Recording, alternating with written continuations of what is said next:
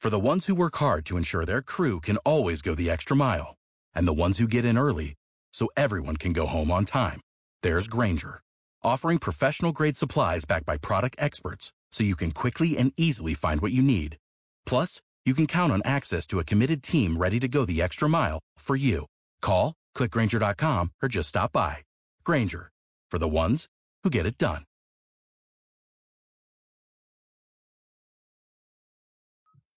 The views and opinions expressed by hosts, invited speakers, and callers do not necessarily reflect the views and opinions of the Black Talk Media Project or the Black Talk Radio Network.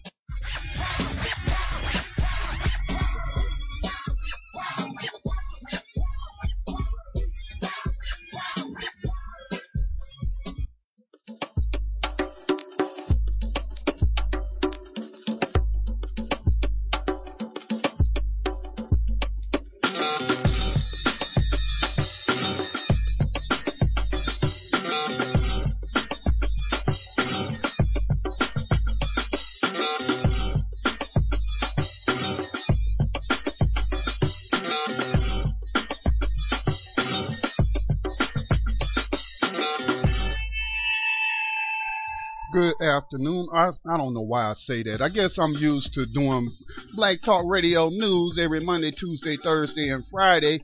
And uh, but it's Sunday night, so good evening. You are tuned in to Political Prisoner Radio right here on the Black Talk Radio Network. Today is August the 16th, 2015. Again, this is we're still in the month of Black August.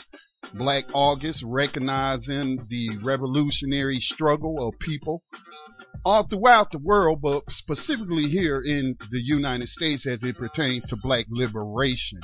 All right, so uh, tonight is not, uh, well, no night is a good night when we have to do political prisoner radio because that means we have political prisoners, right? Being tortured on some U.S. prison plantation somewhere. So it's never a good night when we come on air uh, to do this radio program. But tonight is particularly sad because of the assassination slash murder of one of our revolutionaries, and I'm talking about Hugo Yogi Pinell. I'm talking about Hugo Yogi Pinell, who was assassinated on August the 12th. All right, so tonight uh, Sister Amijo is really going to lead the conversation because she is more informed um, about this situation than I am. And I'm not one of those persons to get on here and run my mouth about stuff I don't know what I'm talk- talking about.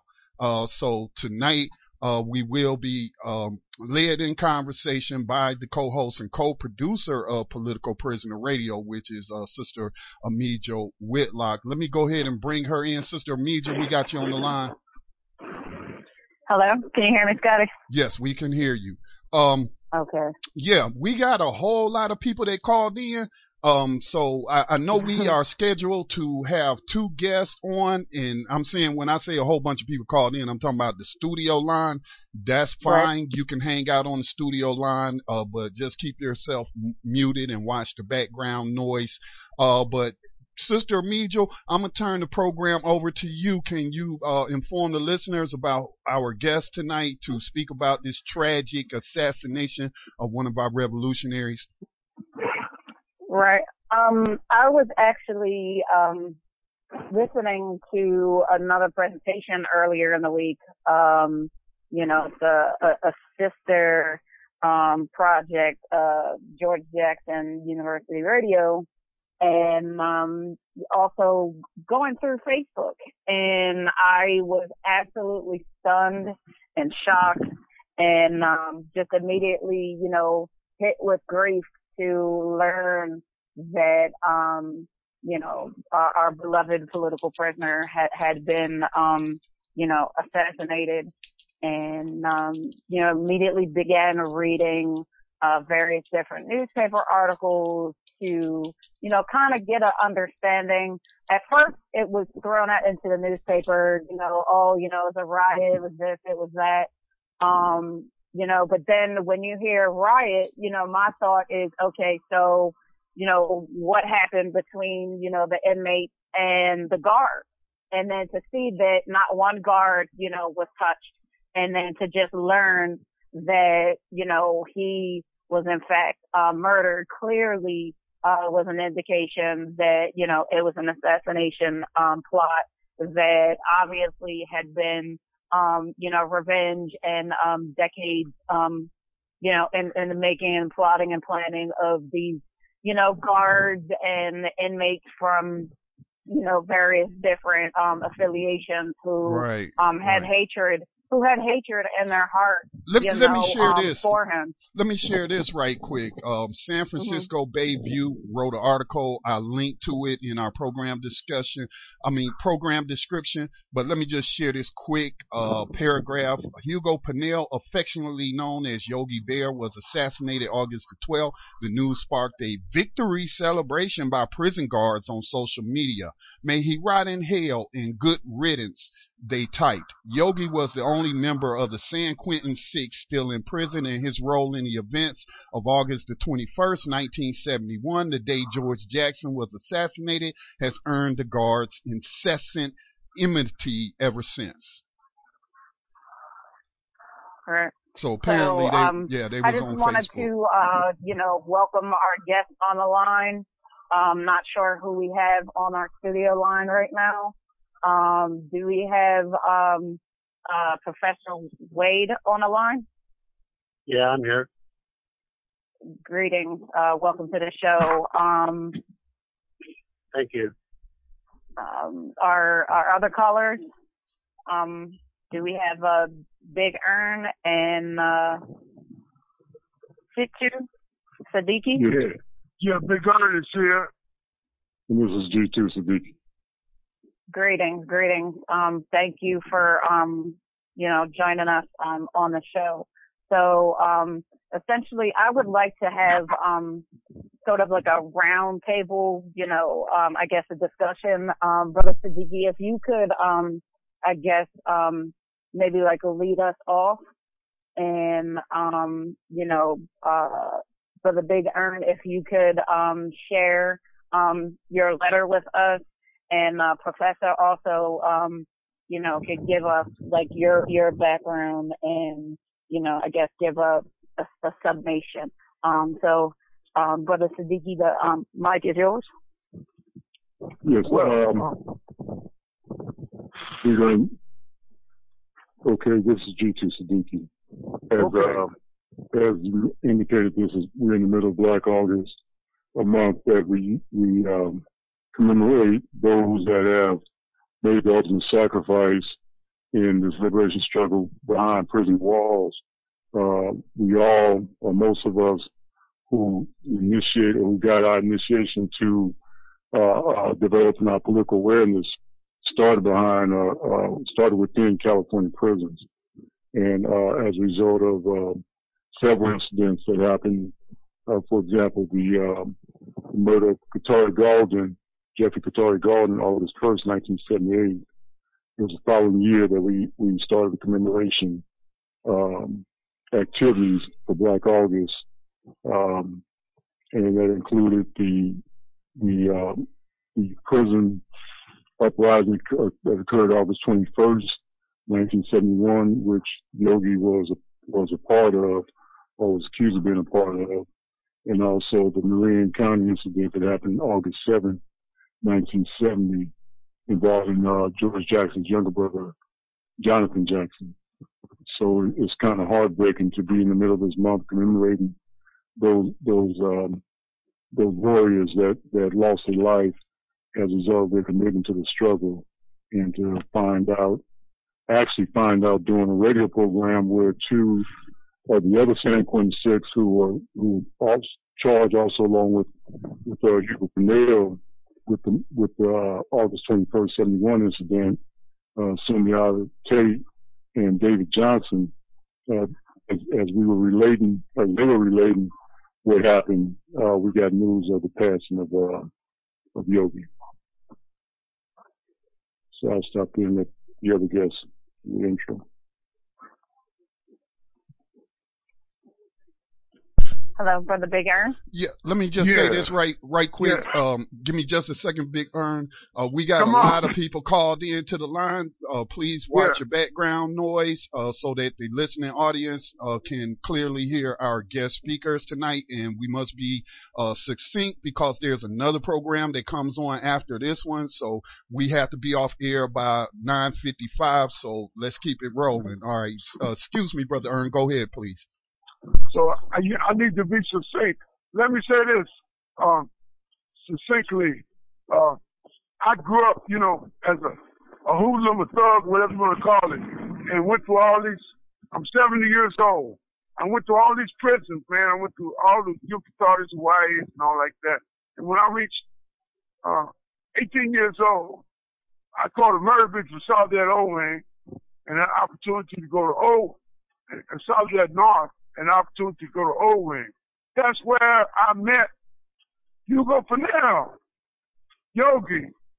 And, and he was there with Howard Toles. He was there with young William Christmas. He was there with W.L. Nolan. And I had the opportunity to come to the midst of these brothers. And I wasn't nothing but a lowrider, a hoodlum, et cetera, et cetera.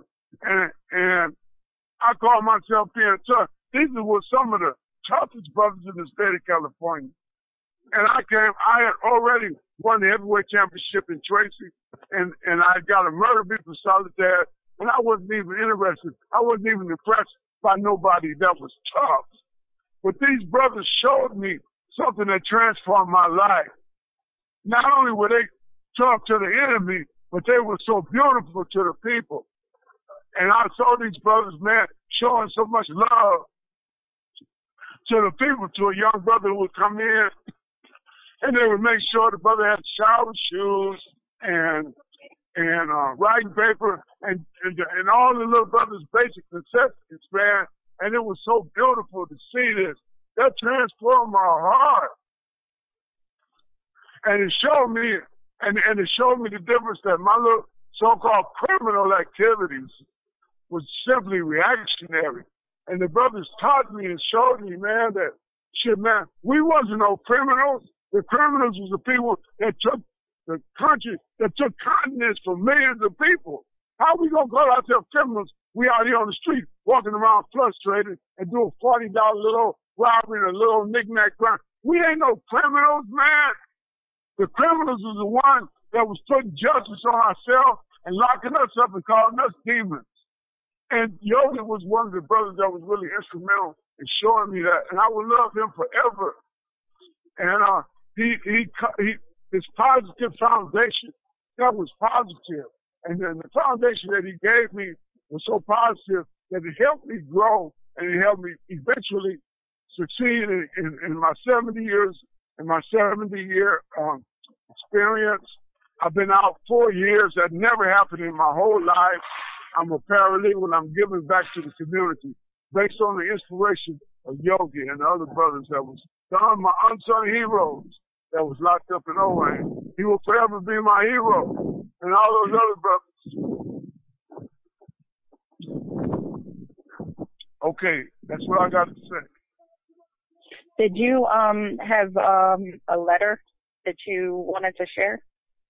Yes, but I'm out here on the streets and I just, I, it, I, yeah, it'd be impossible for me to produce a, produce a letter. Now I'm out here on the streets and I just got called impromptu and I would mm-hmm. have liked to have read the letter, but I can sort of like, let me try to attempt to paraphrase the letter. Yogi was telling me, and I've corresponded him with all the way up to the last days of the incident of his assassination.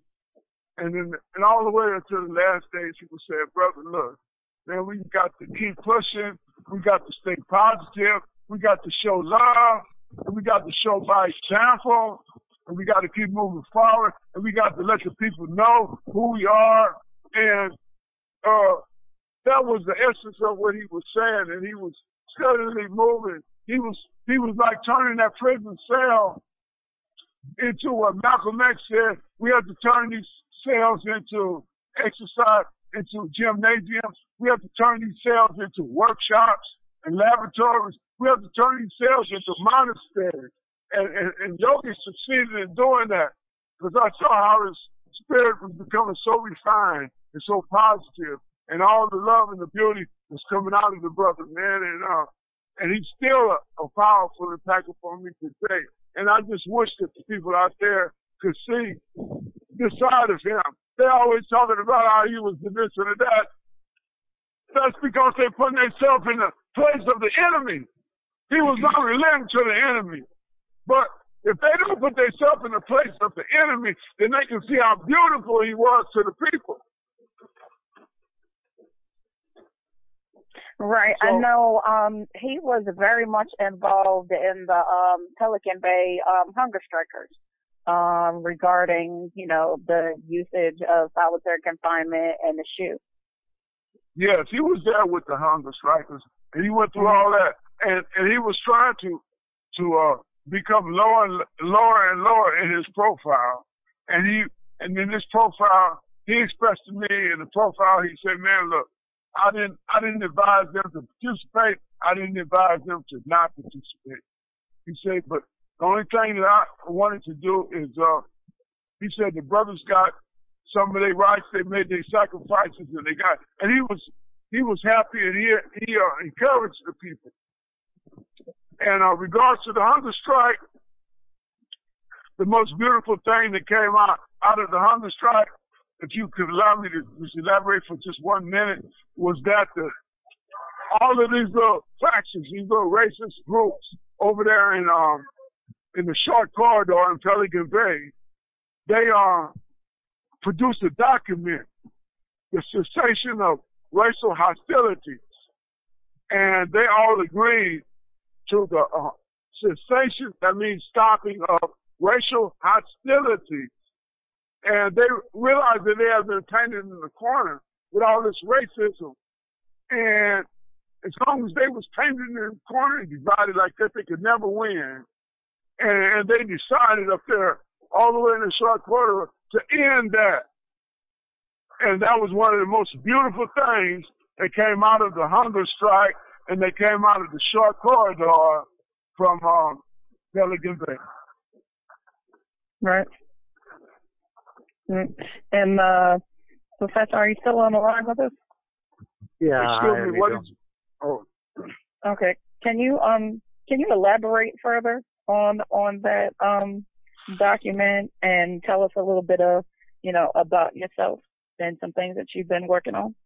Yeah, I think the I, I have a copy of that document also, and it went around during the, the hunger strike period. Um, there was a lot of support on the streets from all different sides. Um, and there's some disparity in, as to people who are coming out of uh, institutions over the last few years since the hunger strike as to what the effect of the document has been. Um, and of course, we don't know that in any kind of, you know, confirmable way. Uh, now, what we do know about the document is it's revolutionary in that it, you know, it's clearly a a call for solidarity uh, across racial factions, the divisions of racial factions within the prison. Um, so it's you know beyond encouraging for all of us, um, and it's signed by a number of people who you know anyone who's been in the system or knows anything about the system will recognize, recognize a lot of the names that are signed to it, and they come from all different factions. Um, a lot of them are very senior members of different factions, and you can tell that by the their CDCR numbers uh, are many of them are in the A, B, and C range, which means they've been, you know, pretty much perpetually incarcerated for the last 50 or 60 years, some of them. Um, now, the, the kind of the long, the larger context thing that I want to emphasize is to keep in mind when things like this happen that all of these different factions, the, the coalescence and emergence of these factions historically and the trajectory of the conflicts between them has been um, the direct result of both official policies and unspoken practices of both the prison administration and individual officers working individually and in concert with one another. Um, kind of the big point is that it's in the institution's interest to encourage inmates to divide themselves into rival factions um, so that they don't resist the administration and, you know, form solidarity among themselves. Um, so this has kind of been, you know, our carceral policy. Now I've studied that in the California system, but I'm quite sure that this is, you know, basically the strategy used in carceral institutions throughout the country. Um, and if you think about it, this is the same strategy that was used to dismantle civil rights groups during the 60s and 70s by the FBI and local law enforcement agencies. And if you take it a step further, it's the same divide and divide and conquer strategy that you know Western civilization has used to colonize the rest of the world.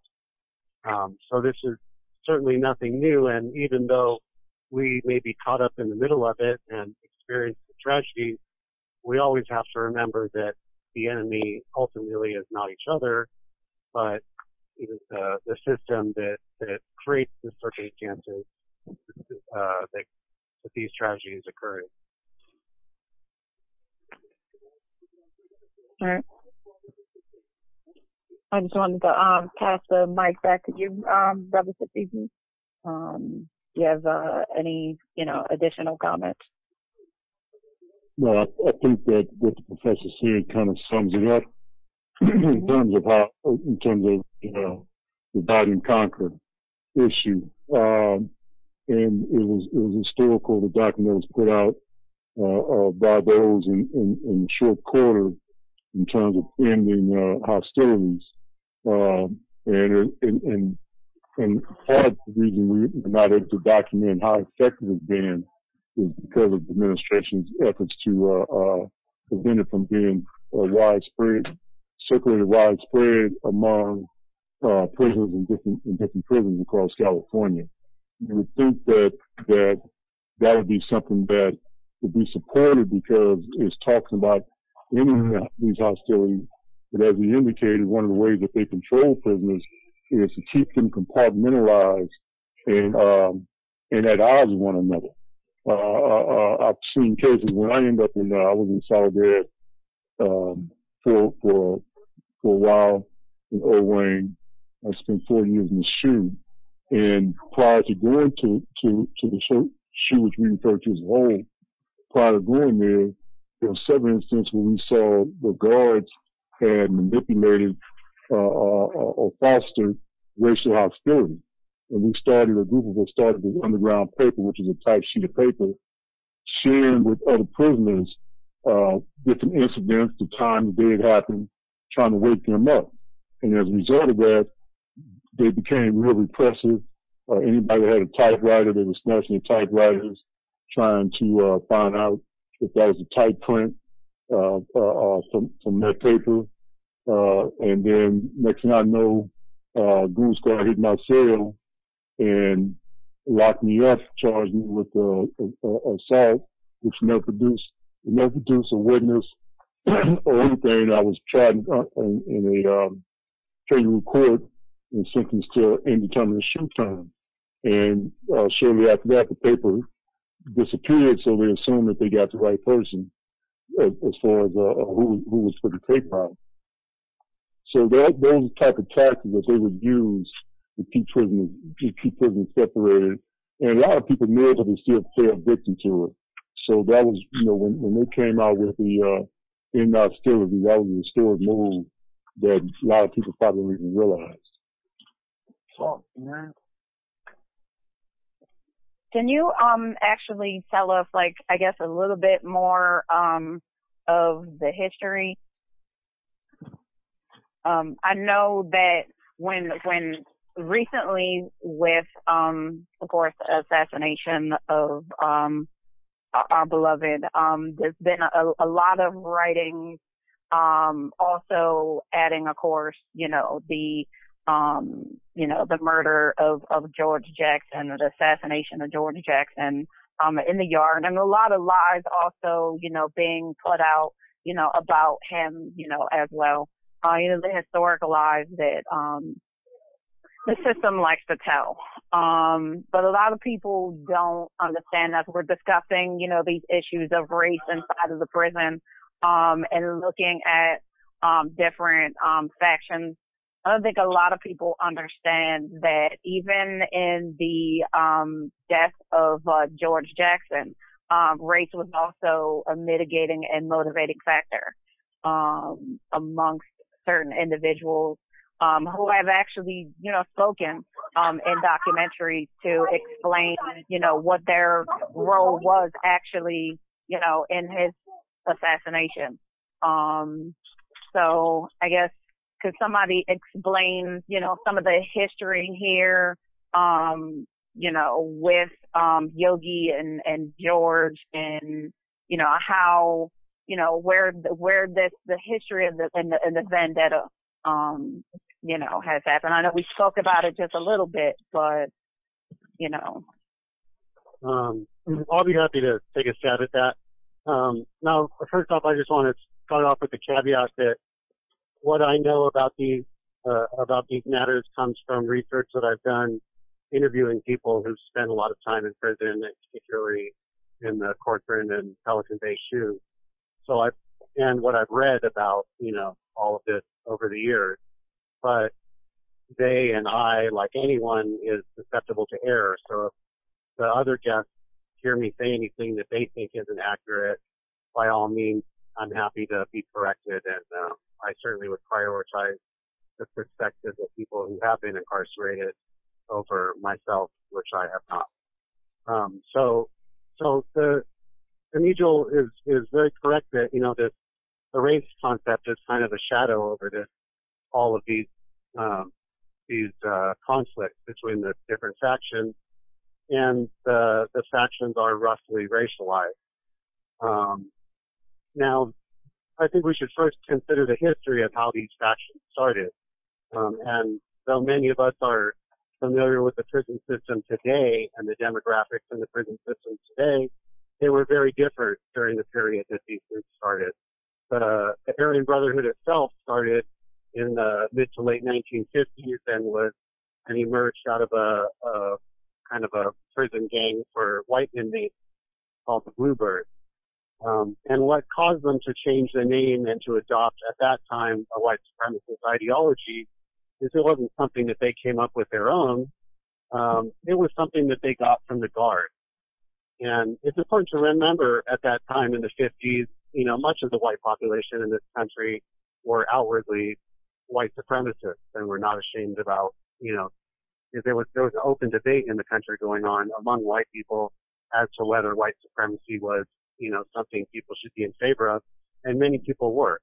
And so many inmates had that kind of ideology going into the system, and certainly many of the guards, which at that time virtually all of the guards were white, um, many of the guards had this ideology too. And the guards would pass, uh, you know, pamphlets and books and material to the white inmates in order to encourage them to, you know, assume this ideology of white supremacy.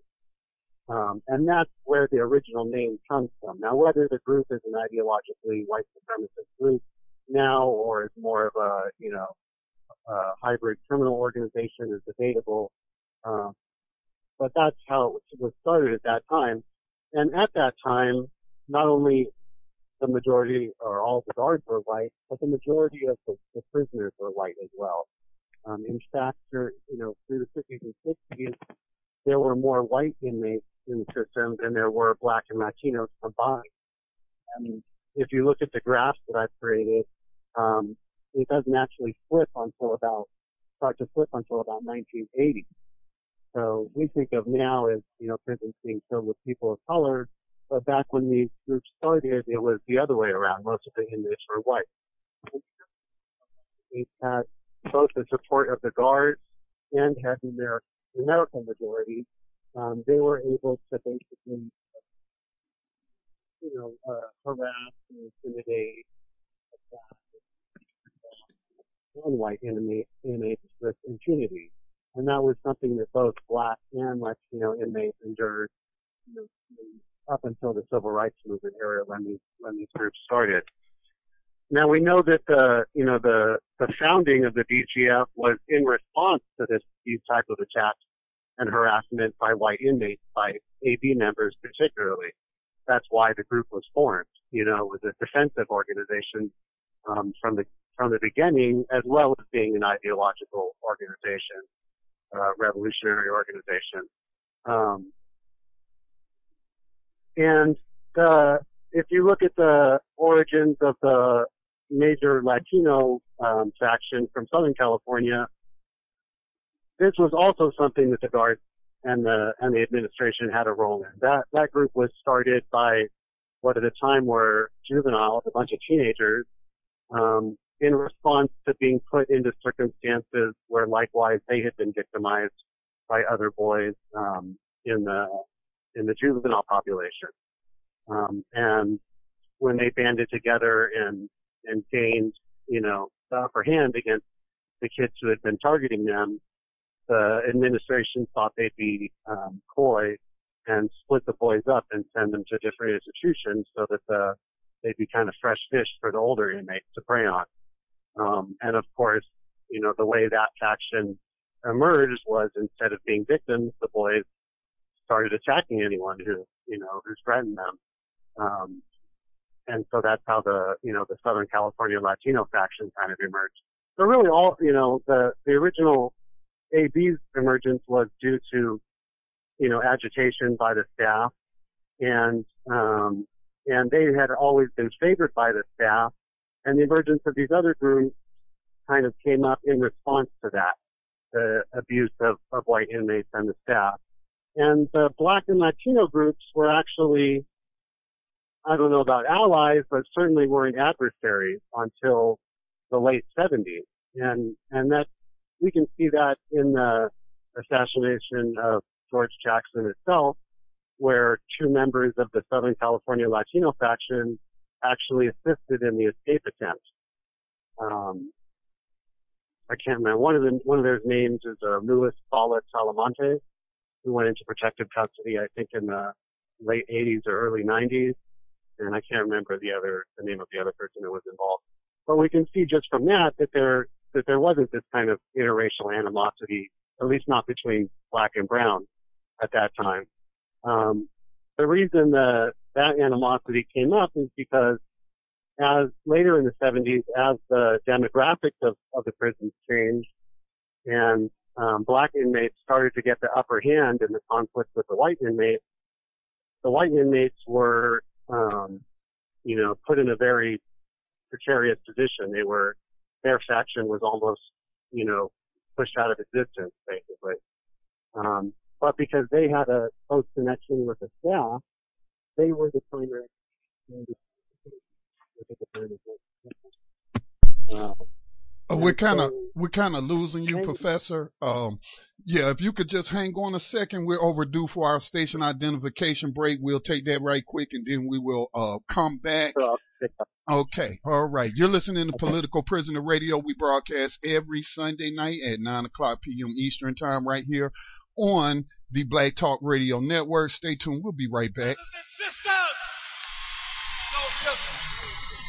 Brothers and sisters, I don't know what this world is coming to.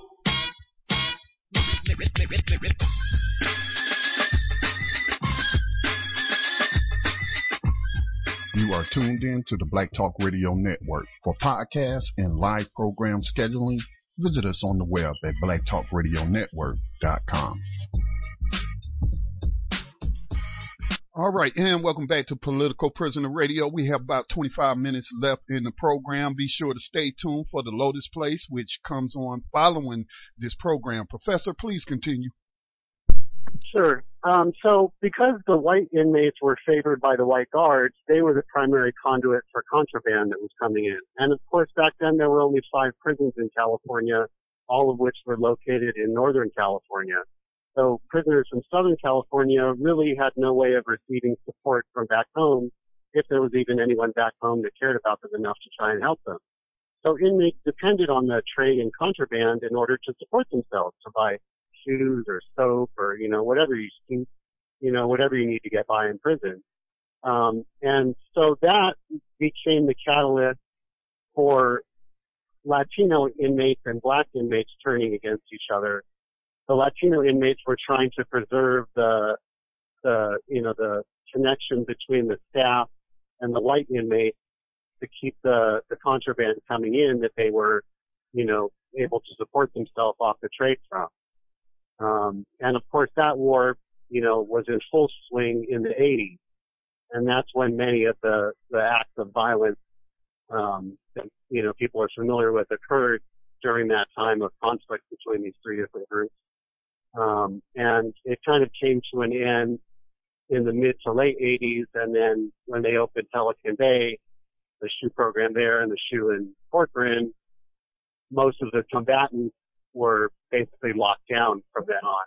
So they didn't have access to each other to continue the dispute. Um, so kind of fast forward to today, you know, many, many of these people, in, including Mr. Pinell, had been in the SHU program another for, you know, 25 years. And so these We're losing you again. Never got resolved. And that's what we're seeing now is they're releasing people out of the SHU program back onto main, onto general population yards. These animosities that have been kind of in, um, in hibernation all this time, suddenly they have access to each other again to be able to carry out on them. And, and in my opinion, that's what happened in this case.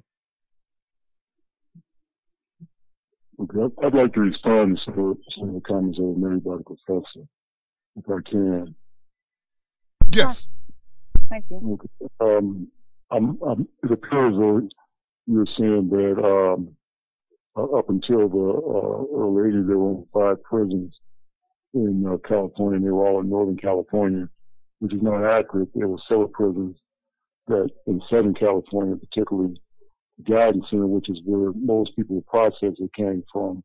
The Los Angeles area, San Diego area, it would be processed through Chino Prison, which is which has been in existence uh, since the 60s uh, earlier.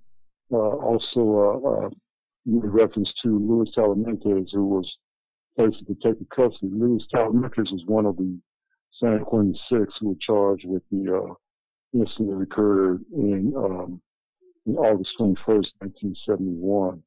And, uh, he was one of the, he was one of the few that was exonerated and he was in SHU until his release from prison. Uh, this is the first I've ever heard of him being placed in protective custody.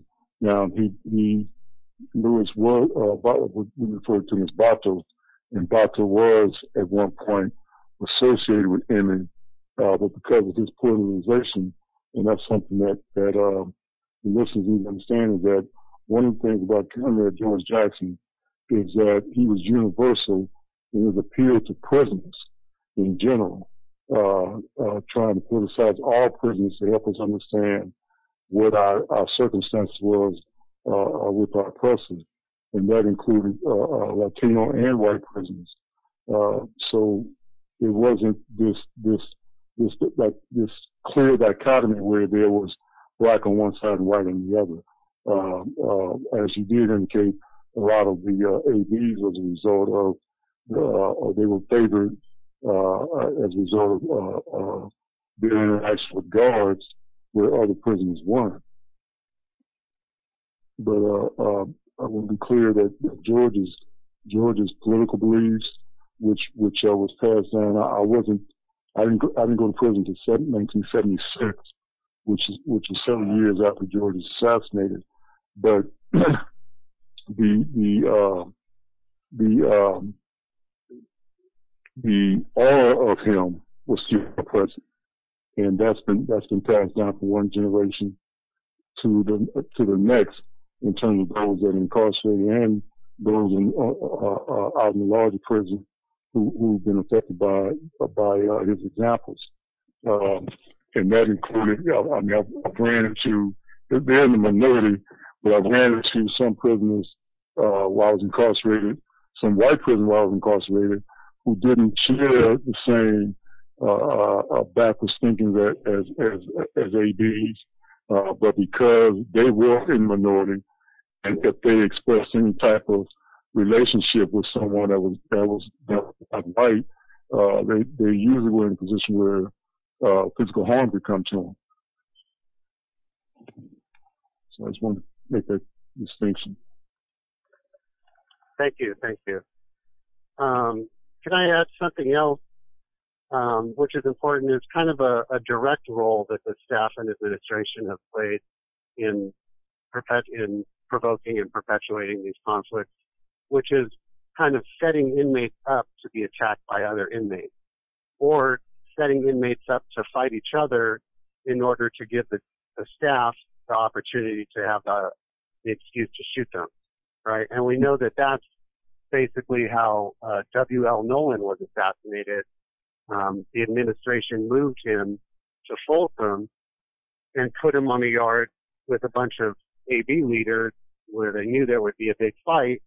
And the guard on the catwalk opened up with a rifle and three BGF members were killed and one AB member was lightly wounded. So, you know, you can kind um, of tell Professor, what happened in that case. and then, you know, the, there's of course been a lot of speculation on what really happened in the George Jackson assassination. My own personal opinion is that he, he was about to be set up for a similar situation and he felt that it was coming and he was a large man who was, you know, very well trained and he overpowered the guards and, and won the incident. I don't think they were planning to make the escape, but of course that's my own speculation. Um, but of course, yeah. if, if that's true, then then that's another clear case of the staff, you know, trying to set up a situation for an inmate to be killed. And now, of course, anyone who's spent any amount of time in prison has either experienced this personally or has seen it happen to other people, which is that, that staff commonly take inmates and, you know, put them in yes, with inmates yes, they know prof- are enemies. Yeah, they, professor. you know, accidentally unlock the doors and, you know, all of those type of things, which is I would say is ubiquitous in the prison system in this country. Yeah, Professor, can you um, hear me? Sure, yeah, yeah. Yeah, I, I, just wanted to add, we do a program um, on Wednesday nights called New Abolitionist Radio as we try to do our part to spark a new abolitionist movement. So these stories um, are, are, as you are stating, we report on them all the time. The mainstream media had, well, it's not really mainstream, the big corporations, but, you know, we comb the internet for any kind of news reports about these situations. And, and I think it was one of the Geo Group run facilities where they had what it was called, known as gladiator school, where the prison guards would have the inmates fighting each other to the death, like you know, for their entertainment. So this goes on all the time. Yeah, yeah and I actually have um, I've interviewed 87 for uh people who've been formerly incarcerated in the California system, um, both black and Latino. Um, and this is something that virtually every one of them reported either experiencing or seeing happen to people. Um, and I've also interviewed people who who were who fought in the Corcoran Gladiator School, as it was called back then. Um, mm. And they insist that those types of incidents are still going on. It's just that at that time a video came out, so the mainstream media okay. Um, but I think anybody who's been in a carceral setting, you know, or at least everyone I've ever talked to or heard from, everyone experiences this and sees this happen to people. And it's kind of like a, an everyday practice that's part of the staff culture, you know. In some cases, staff do it because they're just bored and they want to see a fight. In some cases, staff do it in order to take an inmate that they have a reason to want to see something bad happen to, like Mr. Pinell, of course, um, and put them in a situation where they're at a disadvantage compared to their rivals. Um, you know, it could be, I've heard, um, I've heard that, that guards often bet on these fights and just because they're bored, they'll, you know, let a couple inmates out who are known for fighting well and bet on the outcome, you know? Wow. So it's really wow. a, it's kind of a, a institutional cultural practice. Right. That it's really unacknowledged by the system. Right. Um, we have about we have about ten minutes left in the program. Yeah. Well, we got a little more than two minutes. About twelve minutes left in the program. But before we end, just want to recognize, um, you know, as we try to inform people when a political prisoner has a birthday, and so today is the birthday of Hannah Shabazz Bey. Um, and he is part of the Virgin Island Five, a colony of the United States of America. You can get more information on his case at denverabc.wordpress.com. We have linked to the page that gives you information about the Virgin Island Five. So we just want to acknowledge um, Hanif Shabazz Bey's birthday today. Uh, that, that's good, Hannah. Um, uh, again, I'd like to, to uh, share something, if I can, in terms of a reference to WNO, and you're, you're correct terms of um, him being set up, him, uh, Sweetheads Miller, and Cleveland Edwards. Uh, that didn't occur in Folsom, that was actually in Solidarity Owen. And what's significant about that is that they had desegregated the yard. The yard used to be segregated. They desegregated the yard, and uh, uh, it was it was actually the, the gun the gun tower sits on not in the gun tower. It sits on the roof of the building, and where it was where it's situated, it's two yards. One is referred to as as uh, as yard side because it faces or it's in the direction of the general population yard. The other side is the hospital side, which is where they were. And when when when the fight broke out, or, or when he was set up to fight this this this uh, uh, uh Aryan brother, Aryan AB, and the AB was was was injured by ricochet. George, I mean W. Mary was was was murdered, and the other two brothers went to his aid. And the significance of that is because there's a gate that separates the uh, the yard from from the uh, um, the uh, infirmary, the hospital. So they were they were trying to get him over to that gate so they can give him some assistance, and they too were shot and killed. Uh, this is what precipitated the incident where you have the Soledad Three with George Jackson, Fleeta Drumgo, and, and Jonathan Shett, when another guard was was uh, when a guard was killed as a result of them uh, making the determination not to prosecute the guard they killed the three on, on Owens Yard.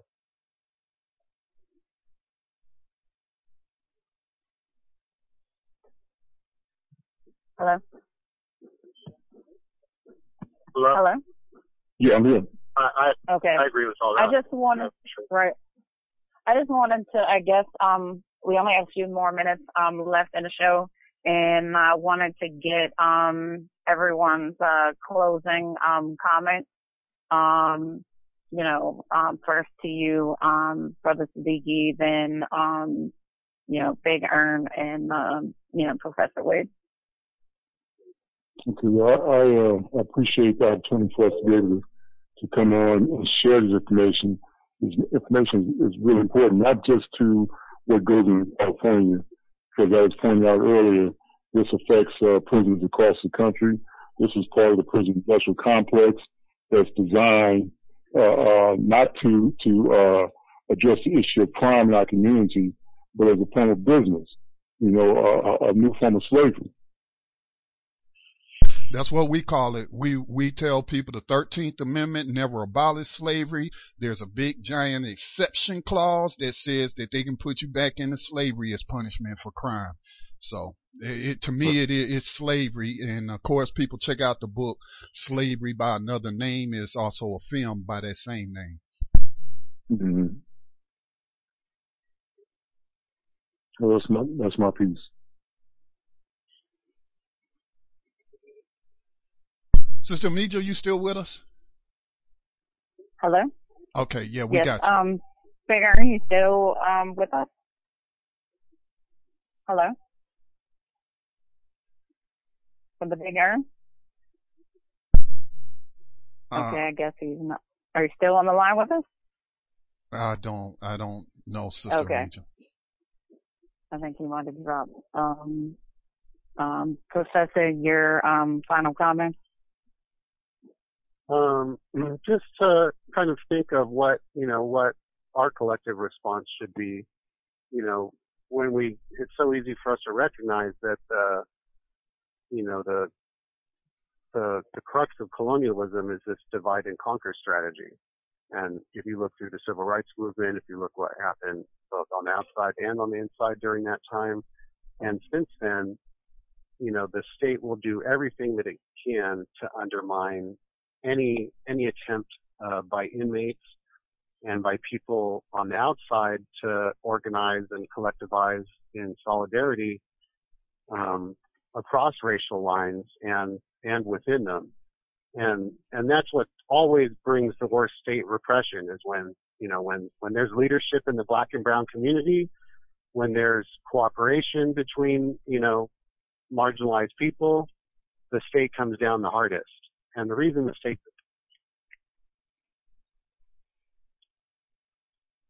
Professor? And so that's that's the strategy that we should pursue is is doing exactly what they're trying to undermine.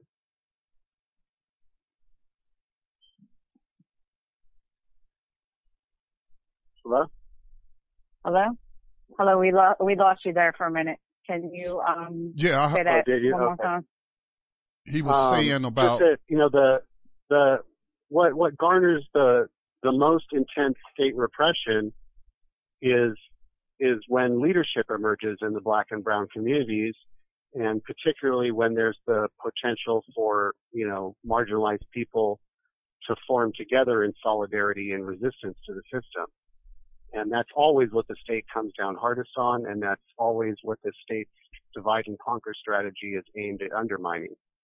And so when people think, what can we do?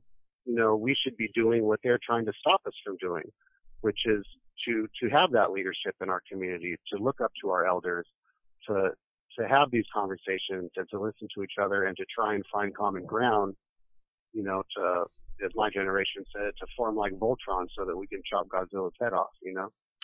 I think it would be appropriate to point out that um, Mr. Pinell played that vital role with with his uh, Latino background and being able to speak Spanish, and that you know I read about how he was able to form those alliances because of his ability, you know, being bilingual. Yeah, so someone like him, you know, is certainly I mean, of course, his act, you know, his political act, political activity, you know, over the years makes him a target for the administration and his involvement in the George Jackson escape, you know, but certainly people who could form that bridge are particularly targeted. You know, they're a particular threat. And, um, really a lot of us can be that. You know, we should all try and to the best of our ability, like the, like the peace treaty document, you know, said, you know, if at all possible, we should try and find some way of, of, you know, working things out instead of, you know, playing into the devil's game of always attacking each other, you know. Agreed. Uh, Sister Mijo, we, we have a few more minutes. Uh, did anybody else have any final comments? Hello? Do we have, is Big Iron back on the line? Okay. All right. Um, Brother Siddiqui, you had, you had a comment? No, I, I have any comments. I, I was saying I think Big Earn was gone. Or the ball been dropped. But, uh, uh, just, just to piggyback on, on what the professor said in terms of, um, uh, not allowing ourselves to get trapped into the game that they play, uh, and ways to create dialogue. And I think that, that that was one of the, the strong points with those in the short corridor who, who initiated, when I refer to short corridor, we're talking about Pelican Bay. Uh, there was a section within Pelican Bay in the SHU program where, uh, uh, those that were considered, uh, that they, they referred to as the most dangerous and all that were in the short corridor. They're the one that made up the, uh, organizer of, of the, uh, the hunger strike uh, both both times in in, uh, in Pelican Bay, uh, and they're the ones that that began to have dialogue among themselves across racial lines and created this document uh, uh, to end hostilities, to to influence and encourage other prisoners, particularly those in general population, not to fall victim to things that we have been subjected to uh, for the past 30, 40 years where we were divided uh, when we when we shared a common goal.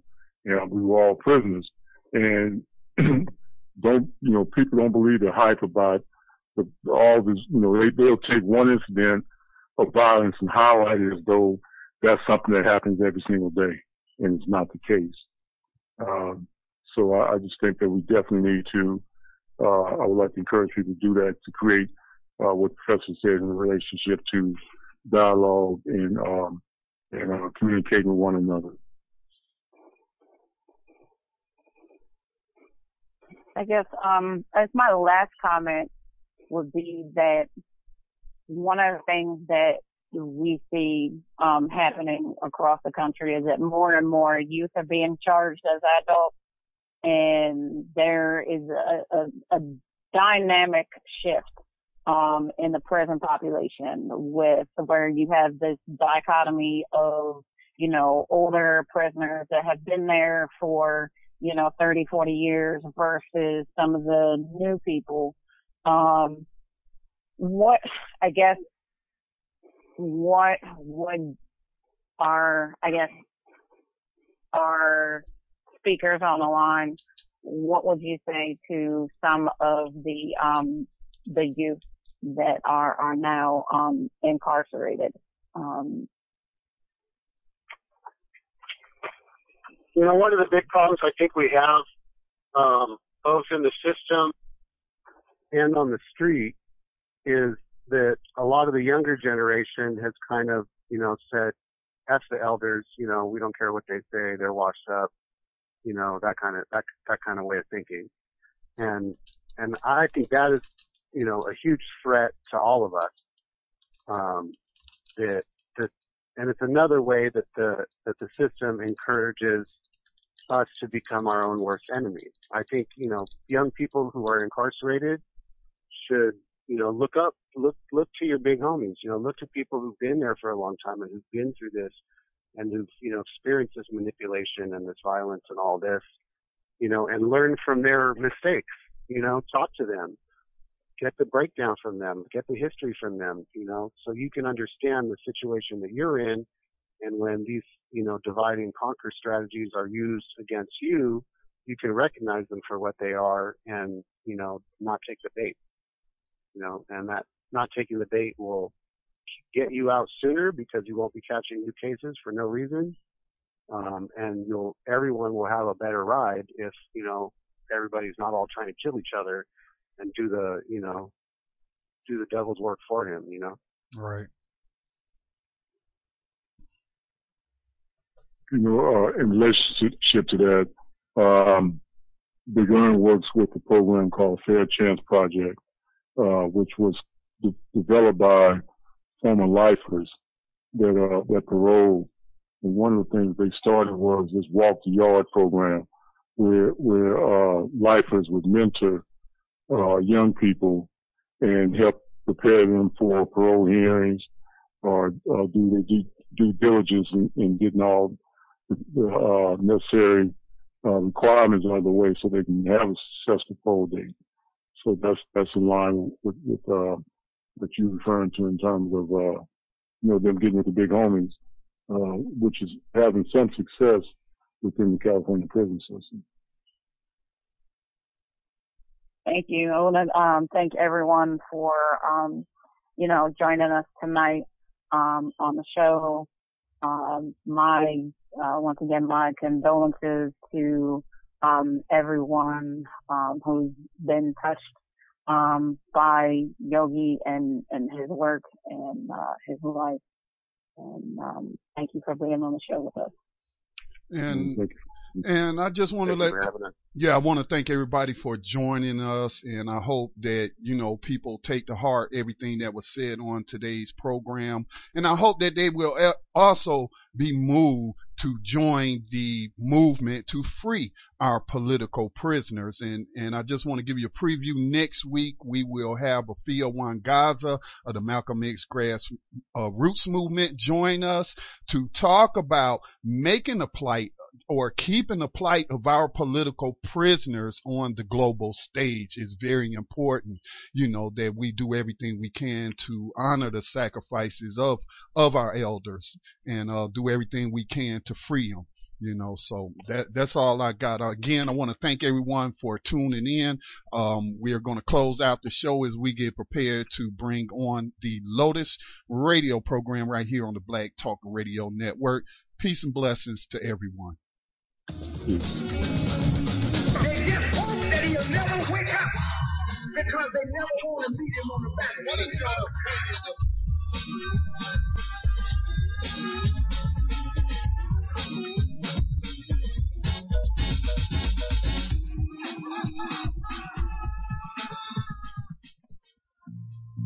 Lucky Land Casino asking people what's the weirdest place you've gotten lucky? Lucky? In line at the deli, I guess? Aha, in my dentist's office. More than once, actually. Do I have to say? Yes, you do. In the car before my kids' PTA meeting. Really? Yes. Excuse me, what's the weirdest place you've gotten lucky? I never win and tell. Well, there you have it. You can get lucky anywhere playing at LuckyLandSlots.com. Play for free right now. Are you feeling lucky? No purchase necessary. Void where prohibited by law. 18 plus. Terms and conditions apply. See website for details.